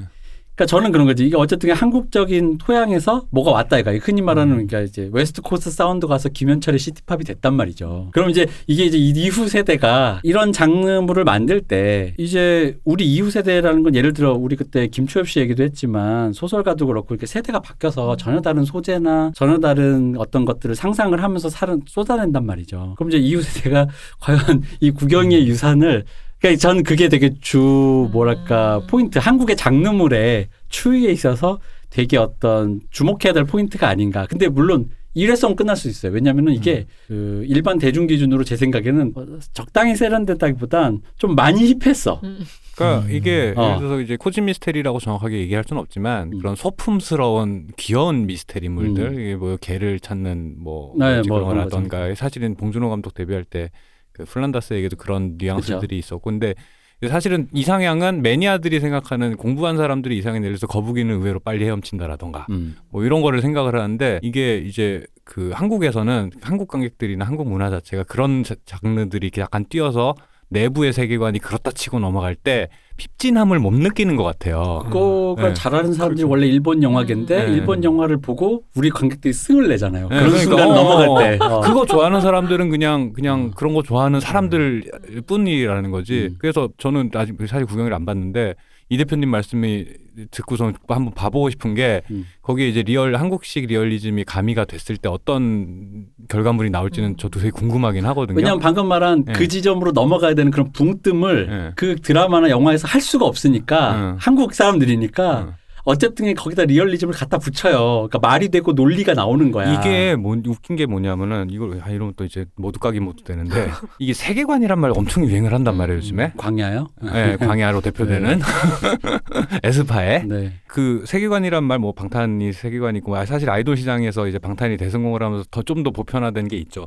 그런데 세계관이라는 말에는이라고 하면 보통 사람들이 생각하는 게 광야야. 음. 그러니까 그런 대단한 어떤 엄청난 룰이 있고 질서가 있고 막 우리가 생각 못한 아, 이 세계가 있어야 될 것 같은데 음. 사실은 그 말 안에 사소한 그 일상에서 보이는 사소한 약간의 비틀림 이런 것 다 포함되는 얘기들도 있거든요. 음. 근데 보면은 그런 것도 일종의 그 세계관이란 말 자체가 사실 정의도 아직 정의가 다 안 됐지만 근데 사람들이 한국인들이 생각할 때 세계관이라는 거는 그런 사소한 거 말고 시시한 거 말고 마블. 어 음. 대단한 거 가져오라 이거 음. 대단한 거. 그러니까 사람들이 승을 낸다라고 이 대표님이 승을 내나 이런 시시한 거 보려고 내가 지금 두 시간 동안 이러고 있었어라는 이거란 말이 대단한 거 내놔라. 그 그러다 그런 것들이 보고 있으면은 좀 예. 우리가 영화 얘기할 때 자주 얘기하는 핍진성이라는 게 사실 거기서 나오는 거죠. 세계관이라는 게 모든 작품마다 각자의 고유의 세계관이 있고 그 안에서 얼마나 현실성을 느끼게 해주냐의 문제인데 보통 그냥 우리는 이제 마- 세계관이라는 말을 엄청 큰 영화에 새로운 것을 만들어낼 때라고만 뭐 보통 생각하는 게 뭐. 아시모프나 조앤 롤링이나 뭐 그죠, 뭐뭐뭐뭐 에반게리온의 뭐- 톨킨이나 뭐 이 정도 돼야 세계관이란 근데 말쓸 수 있는 것 같은 거지. 이 얘기가 돌고 도는 얘기인 게 저는 재밌는 게 음. 이 대표님이 말씀하셨던 구경의 그 재밌는 점이라는 걸 저는 음. 사실은 드라마를 다 못 보고 음. 이영애 씨가 오랜만에 복귀했던 얘기를 듣고 궁금했던 차에 유튜브에 하이라이트 정리가 있길래 봤어요. 근데 아 보다가 MZ 되셔? 보다가 요즘 아, 이거 사람이야. 좀 보다가 재밌으면 그냥 봐야지 하고 봤는데 끝까지 보고 나니까 아, 형 굳이 안 봐도 되겠다. 그러니까 말 그대로 음. 거기서는 스토리와 하이라이트와 어떤 장면들은 보여지지만 이 대표님이 말씀하셨던 그 작품에서 우리가 느낄 수 있었던 그치. 이질감 어. 좋은 점은 다 제거된 걸 저는 본 음. 거기 그- 때문에 사실 그게 핵심인 거잖아요. 맞아요. 네. 그러니까 얘기할 때 이제 그렇게 소비하는 사람들은 그 스토리에서 야 그거 무슨 일이 있었는지 봤냐에서 끝나는 얘기죠. 네. 뭔데 그러니까- 그 좋다 나쁘다의 문제는 아닌데 우리 같은 입장에서는 그러니까 사실 저는 그 작품에 대해서 말을 하려면 할 수 있지만 이 대표님이 말한 그 세계관에 대해서는 저는 그러니까 모르는 거죠 사실은. 그러니까 이게 어. 제가 이런 얘기를 하면 자꾸 비판적인 태도가 되는 이유가 뭐냐면 이 대표님이랑 사적으로 이런 대화를 많이 하는데 세계관 얘기 우리 한번 해야 되잖아요 나중에 음. 그러니까 세계관이란 것에 대해서 만드는 사람도 그런 무슨 거대 담론인 것처럼 접근을 하니까 거꾸로 세계관이라고 내세운 것들이 다 허접해요 이게 너무 위험한 발언인가? 아니죠. 허접하지. 어, 허접해 아, 그게 뭐야 그게 장난해? 제가 사석에서 늘 하는 말이 네. 세계관은 됐고 세계를 보여주세요. 아 그러니까 그 세계의 질서라는 음. 것은 막 막 뭐 히어로가 있고 Captain America 100년 동안 냉동됐고 이런 게 아니라는 거지. 그러니까 저는 어. 그냥 세계관 할 거면 엑소가 초능력이 있으면 나와서 진짜 아는 형님에서 초능력을 쓰라 이거야. 그러니까 세계관 그거를 스탭들과 같이 해서 오늘 아는 형님 CG를 특별히 처리해서 세계를 보여줘야지 세계관을 보여주는 건 의미가 그러니까. 없다는 거지. 그건 그냥 일방적인 선언이에요. 어, 그러니까 선언이잖아. 네, 일방 난 그, 근데 그러면 일방적인 선언을 했으면 그 안으로 누군가 몰입해서 들어가는 적극적인 소비자도 있겠지. 음. 근데 문제는 그 안으로 들어갔을 때 왜 세계관이 있냐라고 생각하면 마- 여태까지 얘기한 이 컨텐츠를 즐길 때 핍진함을 만들어냄으로써 좀 더 몰입감을 높인다라는 목적이 있을 거 음. 아니야. 본인들도 질색팔색하는 세계관이 어. 무슨 세계관이야. 그러니까 예, 를 들어서 제가 드라마를 만드는데 거기서 박 박사님이 티모시 살레는 것보다 더 미남인 세계관을 제가 창조했다고 치면은 그랬다 치고 넘어가면 사람들이 못 믿, 안 믿죠 눈에 보이는 게 있으니까. 하지만 예. 잠깐만 그 작품 안에서 제가 그걸 설득을 해내면 그 세계관은 세계가 되는 거예요 성립이 된다는 거지 이게 반년 전에 박 박사가 했던 말이 있어 방송에서 네, 내가? 가야 되는 길이 망하는 길 인데 왜 그걸 가리고 하는가 딱 그 얘기네. 그러니까 결국에는 그러다 보니까 뭐 똑같이 세계 그러니까 일종의 메타버스 요즘 메타버스 타령하는 거랑 똑같아. 악세사리야. 세계관이라는 말을 악세사리로 쓰고 있어요. 음. 난 이런 것도 아는 hip한 사람이야라는. 음. 그러니까 진짜 세계관을 제대로 보여줄 거면은 진짜 대단한 걸 만들라는 게 아니라 대단한 거를 채우는 실질적인 것들 음. 이게 있어야 되는데 그냥 그랬다고 주장만 하고 있으니까. 그러니까 그- 세계가 없이 세계관만 있다니까. 예, 어. 예. 그러니까 이게 마찬가지로 이제 구경이 얘기를 하면서 그런 식으로 실제로 영상물을 찍고 연기를 해야 되니까 배우가 연기 배우를 앉혀놓고 연기를 시켜야 되니까 그럼 그 사람한테는 하나하나 설명을 하다 보면은 그러다 보면 저절로 케미가 생기는 것들이 음. 있다고요. 그러면 그 안에서 쌓여가면서 의도하지 않았지만 생기는 핍진함이 있는 거고 그러면서 설정이라는 게 쌓여가는 건데 그런 종류의 그런 과정 없이 음. 선언만 하지 말라 이거 메타버스 선언해 가지고 주식 떡상 시키는 거랑 뭐가 다르냐라는 거지 이게. 그래서 구경이로 다시 돌아가면 네. 구경이가 여러 가지 그러니까 그 리얼리즘이 충돌되는 곳에서 왁구를 맞추려다 보니 네 네. 얼기설기 구멍이 난 데가 많아요. 실제로. 네. 그러니까 그 어쨌든 이것도 기본적으로 연쇄살인범을 잡는 스릴러 구조다 보니까 그 범죄 그게 좀 타이트해야 되는데 그 부분이 이게 루즈해. 음. 약간 이렇게 구멍이 있어. 근데 원래는 그거를 아시겠지만 그런 이 코지 미스테리 붕뜬 분위기로 돌파를 해야 되는 그치. 건데 네. 이, 이 팀도 차마 그렇게 못하니까 네, 네, 네. 막 흔히 말하는 일본식으로 치면 왜그 이영애 씨가 아! 뭐 이런 거 있잖아. 네. 아 깜짝이야 이런 거를 해야 되는데 네, 네. 그렇게는 할 수가 없다는 거지. 네. 그러다 보니까 이제 거기서 오는 그 이상한 불균질과 충돌이 그리고 그걸 또 메꾸려고 다른 무슨 음, 시도를 음. 해또 뭔가 음, 이게 음. 좀더 그래 보이려고 네, 뭔가 네. 하는 시도를 하는데 어쨌든 간에 중요한 거는 한국에서 장르물 중에 한국 장르물이 되게 많이 수준이 올라왔고 좋다고 해도 한국 장르물이 여전히 안 됐던 게 뭐냐면 캐릭터가 음. 끌고 가는 장르물이었어요. 음. 한국 제가 알기로 저는 구경이 이전에 한국에서 캐릭터가 끌고 갔던 장르물로 유일하게 기억나는 사람 강철중이야. 음, 음, 음. 강철중 말고는 그잖아. 강철중은 캐릭터가 너무 남기 때문에 2시즌 3시즌 나와도 될 법한 캐릭터거든요. 음, 음. 나머지는 그냥 예를 들어 저기 누구야 그 그 황해의 아 면가. 면가 요 정도. 아, 이 면가. 사랑하는 내가 면가. 면- 내가 사랑하는 면가. 범죄도시 마동석. 마동석 아, 그죠. 그 그렇지, 그런 거. 그렇지. 예. 그러니까 이 장르물이 올라오면 원래 캐릭터가 남고 그 음. 캐릭터 때문에 자가 발전해서 흔히 그렇지. 말하는 multi use, 음. multi 네. 뭐 소- 이게 돼야 되는 건데 한국은 리얼리즘이 강하다 보니까 음. 장르를 만들어 놓고도 그 리얼리즘, 그 세계, 음. 그 이야기 구조를 타이트하게 닫아놓고 끝내버린단 그렇지. 말이에요. 그러다 보니 음. 캐릭터가 안 남아요. 음. 그냥 그 영화에 나왔던 형사인 거지. 음. 그 형사가 나오는 걸 또 보고 싶은 건 없어. 음, 음, 그런 범죄도시 마동석 씨나 이런 것 좀 몇 음. 개지 몇 개가 없는데 이 구경이가 이제 드라마에서 어느 정도 그런 느낌이 나, 나 해냈다 이거지. 음, 음, 근데 그건 온전히 이영애 씨가 가진 음. 굉장히 독특한 음. 저는 가끔 이영애 씨 보면 솔직히 말하면 이영애 씨 연기를 잘하는지를 모르겠어요. 음. 어느 순간은. 음. 근데 그건 연기를 잘하고 못하고가 아니라 존재감이 있죠. 그 이영애 씨가 갖고 있는 그 진짜 그 어떤 그게 음. 있어. 그, 네. 그 그러니까 연기를 못한다고 느끼는 것도 아니야. 음. 잘하는지 못하는지를 판단이 안 서고. 그게 진정한 고수 아닙니까 원래 무술 그렇죠. 그렇죠. 그래서 그 멋있었던 게 중간에 그 마지막 그 장면에서 그 이영애 씨가 정말 카메라를 정면을 딱 쳐다보면서 음. 무슨 묘한 표정을 짓는 게 있거든요. 음. 얼굴을 싹 가리면서. 음. 아 근데 그때 정말 멋진 거야. 그러니까 우리나라에서 이렇게 캐릭터가 정말 멋지게 이렇게 정면을 딱 보면서 나를 선언하는 게잘 음. 없으니까. 한국은 그게 리- 그래서 이게 그래서 제가 그런 거예요. 이게 장르와 리얼리즘이 충돌하면서 음. 뭔가 자기끼리 뒤, 뒤죽박죽 돼 있는데 음, 음. 어쨌든 간에 이영애 씨가 그거를 뭔가 다른 스탭들과 함께 고민을 해서 만들어낸 게 어느 정도 주효했고 음. 그리고 리얼리즘과 붙였어도 뭔가 그림이 나오는 거를 뭔가 그래도 어느 정도는 음. 설계를 해줬다. 음. 이게 제가 생각에 이게 완전체는 아니에요. 음. 우리가 때도 뭐 살인의 추억이나 올드보이 보고 우리 한국도 이제 된다 이런 느낌까지는 아닌데 음. 이제 뭐가 좀 음. 나올 수 있을 것 같다라는 느낌이 들고 아. 그런 의미로 또 아까 괴물의 JTBC와 함께 그러니까 이게 JTBC 가 그래도 그동안 시나리오를 나름 탄탄하게 해왔던 거에 대한 어떤 일련의 결과물이 아니었는가. 음. 그러고 보니 지리산도 JTBC였군요. 아닙니다. 그건 TVN이죠. TVN인가요? 네. 죄송합니다. 그래서 대본이 이상한 거예요. 저는 아무나 하지 않았습니다. 음. 이상한 거예요.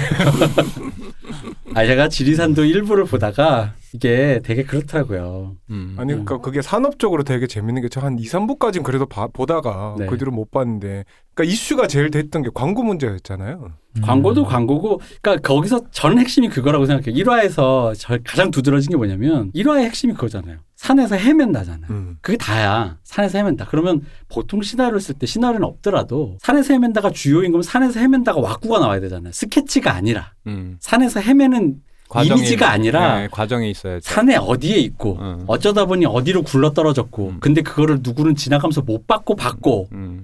근데 그게 아니라 내내 50분 내내 헤매는 걸 스케치로 찍어놓은 거야. 아. 그러니까 얘가 어디 있는지 쟤를 이런 감정 관계가 없어. 음. 이 대표님 모르시네. 어. 영상미. 영상미로 돌파를. 나랑 장난쳐? 아니 근데 제가 지리산 얘기 꺼낸 거는 어. 작품성 이런 거는 사실 뭐 크게 얘기 안 해도 될 것 같고 사람들이 바- 이- 그 커뮤니티 인터넷에서 반응했던 게 그 광고 부분이 굉장히 이슈가 됐던 게 음. 사람들이 이제 그걸 아는 거예요.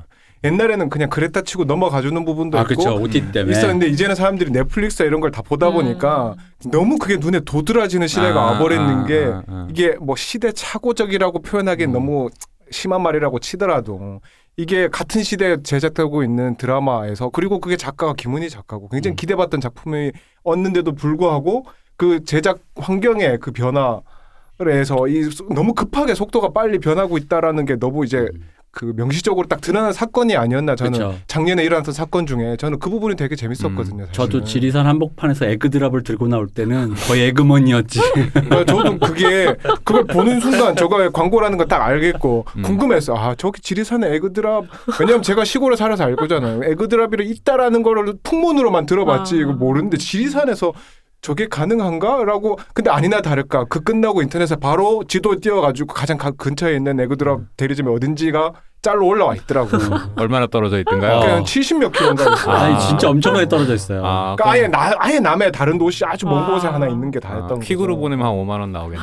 보낼 수도 없죠. 그걸 누가 퀵으로 보내겠어? 일단 사람이 차가 못 들어가는 동네에 음. 있는 그 딱 그거였는데 약간 그래서 그 에그드랍 나오고 응. 전지현 씨의 그, 그, 그 등산복. 스포츠웨어, 음, 음. 그 등산복, 음. 그거 패션쇼. 응. 이제 거기에서 이제 오는 사람들이 아까 말한 핍진성 응. 다 무너지면서. 근데 이게 적당히 해야 되는데, 음. 그래도 왜냐면 적당히 하는 것 중에 좋은 예가 지금 어쨌든 간에 지금 TV 드라마는 그걸 안 할 수가 없거든요. 음. 그래서 보니까 요즘 추세가 보니까 TV 드라마 주로 이제 SBS가 그걸 좀 영리하게 하는 것 같더라고요. SBS가 적당선에서 끊더라고. 그냥 왜 먹으러 왔는데 거기가 스폰이다 정도지. 먹 옛날에는 먹으러 와서도 한 번 더 찍어야 됐잖아요. 응, 응. 이게 그거래. 요즘 유행하는데 좋대 이러면서. 그게 PPL 계약 조건이기 때문에 네. 음, 몇 컷이 나와야 되고 네, 뭐. 클로즈업이 나와야 되고 음. 뭐 상품명이 그래서- 음, 누구 음. 배우를 통해서 뭐 거론되어야 되고 이런 그래서 것들이 우리 이병헌. 감독님의 그 걸작 멜로가 네. 체질인가 네, 예, 네, 네, 거기서 네. 보면 주인공 중에 한 분이 그 PPL을 네. 하는 담당자 여자 주인공이 그거거든요. 음. 그래가지고 스릴러인데 남자 주인공이 죽었어. 바닥에 그 남자 주인공이 땅에 누워서 어, 남자 주인공 피 흘리는 얼굴을 클로즈업으로 피를 따라서 카메라가 가. 카메라 끝에 사탕이 있어.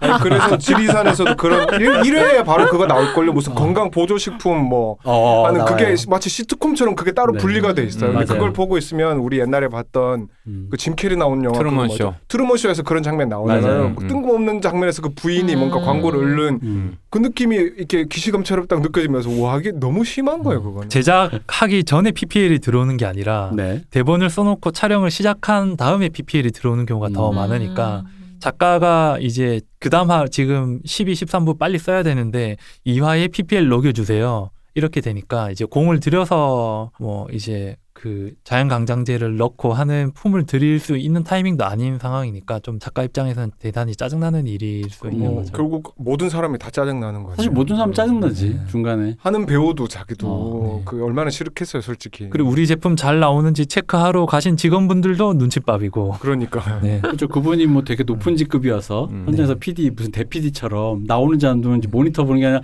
그분 그거 나오는지 모니터 감독님 옆에서 이렇게 약간 맞습니다. 눈치 보면서 볼 거 아니에요. 이렇게 곁눈질로. 산업 구조적으로 그렇게 이제 광고를 하지 않는 게 모든 사람에게 좋은 분위기가 된 거네 어떻게 보면 그 광고주 입장에서도 사실은 그게 얼마나 효과가 있는지 저는 모르겠지만 수치상으로 그, 그렇긴 한데 지금 공중파 아마도 방송국 대부분 마찬가지일 텐데 공중파들은 드라마를 찍어서 돈을 쓰는 구조거든요. 벌지 음. 못하고 음, 있거든요. 그래서 예를 들어서 100억짜리 드라마면 100억을 다 집행하는 게 아니라 한 50억만 주고 50억은 너네가 PPL로 채워 네. 넣어. 이런 식의 구조가 되기 때문에 PPL을 안 넣으면 이제 제작이 안 되는 음. 음. 그러니까 아예 구조적으로. 싹 바꿔야 되든지 하여튼 그런 음. 시점이 아닌가 싶은 생각이 드네요. 이런 얘기를 하다 보니까 네, 근데- 제 생각에 구조적으로 바꿀 수 없는 게 지금 방송국의 시청률은 계속해서 떨어질 거고 모두가 OTT로 건너가서 충분한 제작 네 맞습니다. 네.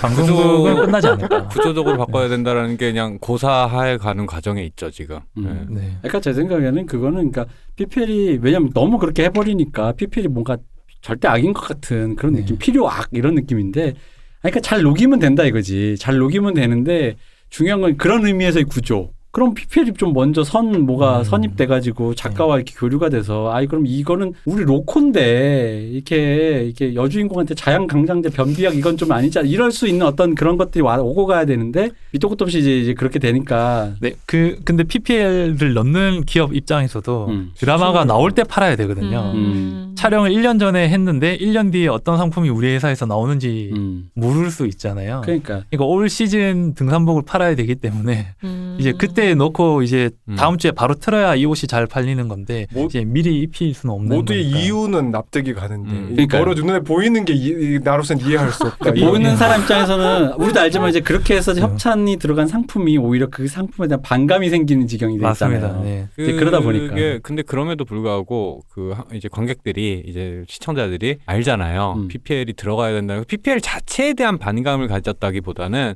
PPL 때문에 몰입이 깨지는 걸 음. 싫어하는 거지. 그죠. PPL 그렇다 보니 어느 정도 excuse 해주는 게 있어요. 아 그래서 코미디 드라마에서 PPL 나올 때는 웃긴단 말이에요. 예를 들어 네. 제가 방금 들었던 멜로가 체질에서 PPL 나오는데 그 대놓고 코미- 이병헌 감독님의 그 코미디다 보니까 그, 그, 근데 꼭 그렇, 예를 들어서 저기 고- 도깨비의 카누 음. 이제 음. 공유 씨가 했던 그런 거 같은 경우에 사람들이 PPL인 거 알면서도 그냥 몰입해서 봐주는 그러니까 음. 아 그랬다 치고 하고 넘어가준 그것도 PPL을 일종의 세계관으로 받아들여주는 그렇죠. 예. 그러니까 그런 것들이 있는데 이제 이제 말씀 이제 지리사는 보니까 이제 여기저기서 기사도 많이 나오고 하는 게 약간 제작 과정에서 여러 가지가 꼬이면서 그 자본이 투자되는 문제나 이런 것들이 많이 꼬이면서 좀 되게 안 좋은 케이스가 됐고 그러면서 PPL 문, 때문에 그렇게 반상이 구분돼 버리는 현상에 대해서 되게 좀 이렇게 사람들에게 환기시켜주는 역할을 한 것 같다는 생각이 음. 좀 들긴 하더라고요. 제가 듣기로는 네. 지리산이라는 프로젝트에 그 대어 아티스트들이 너무 많이 참여를 어? 했어요. 대어? 아, 아. 네, 주연급 음. 배우가 너무 많이 나왔고 그 드라 작가님과 감독님이 이제 탑 음. 감독님이시다 보니까 거기 인건비만 해도 어마어마해서 음. 이제 PPL을. 안 할 수가 없는 그런 음. 상황인데 오히려 지금 우리 학교는 그걸 보면 신인 배우들로 해서 액션 씬을 엄청 잘 찍었다는 음. 호평을 받고 있는데 그 이유는 신인 배우들이니까 힘듦을 감수하지 않았나 솔직히 그렇지 않습니까 거기 탑 배우한테 이제 땅에 한 모른 척 합시다. 음. 탑 배우님들 존경하고요. 한 세번 액션 씬 세 번 엔진 내서 숨 돌리기도 전에 한 컷 더 가시죠. 이러면 뭐 혼나지 않습니까? 저희 그렇죠. 그런 분위기가 아닌 아니고 싶으면 신인 배우랑 하는 것도 방법인 게 이제 OTT가 열어준 가능성인 그, 거죠. 그렇죠. 그게 넷플릭스니까 가능했죠. 우리나라 음. 같으면은 지금 그 배우들 데리고 그렇게 찍는다는 거는 흔히 음. 기존 시스템에서는 음. 불가능에 가까운 정도가 아니라 불가능이죠. 그냥. 누가 보겠어? 아는 사람이 안. 나오는데. 음. 어. 맞습니다. 네. 그래서 어쨌든 그렇게 해서 작년 한 해는 코로나 때문에 화제작이 없는 상황에서 수준은 올라갔고 음. OTT가 시장을 재편해서 관계자의 얘기와 함께 이런저런 얘기를 들어봤다. 사실 이렇게 정리를 해보도록 하겠습니다. 음. 이럴라고 이제 일부를 했다. 영상 컨텐츠의 그 2021년에 경향 경향 경향에 대한 소구 소고 약간 문체부 보고서 스타일로다가 네, 네. 그렇죠. 그래서 이제 차기 대선 주자는 곧 저기 대선 되잖아요. 이제 결정되면은 바로 이제 2회차부터 들으시면 된다는 거죠. 오늘 우리가 한. 아, 우리 지금 한국의 문화 지금 영상 업계 정책이 지금 이런 식으로 지금 동향이 돌고 있거나 아날람이다.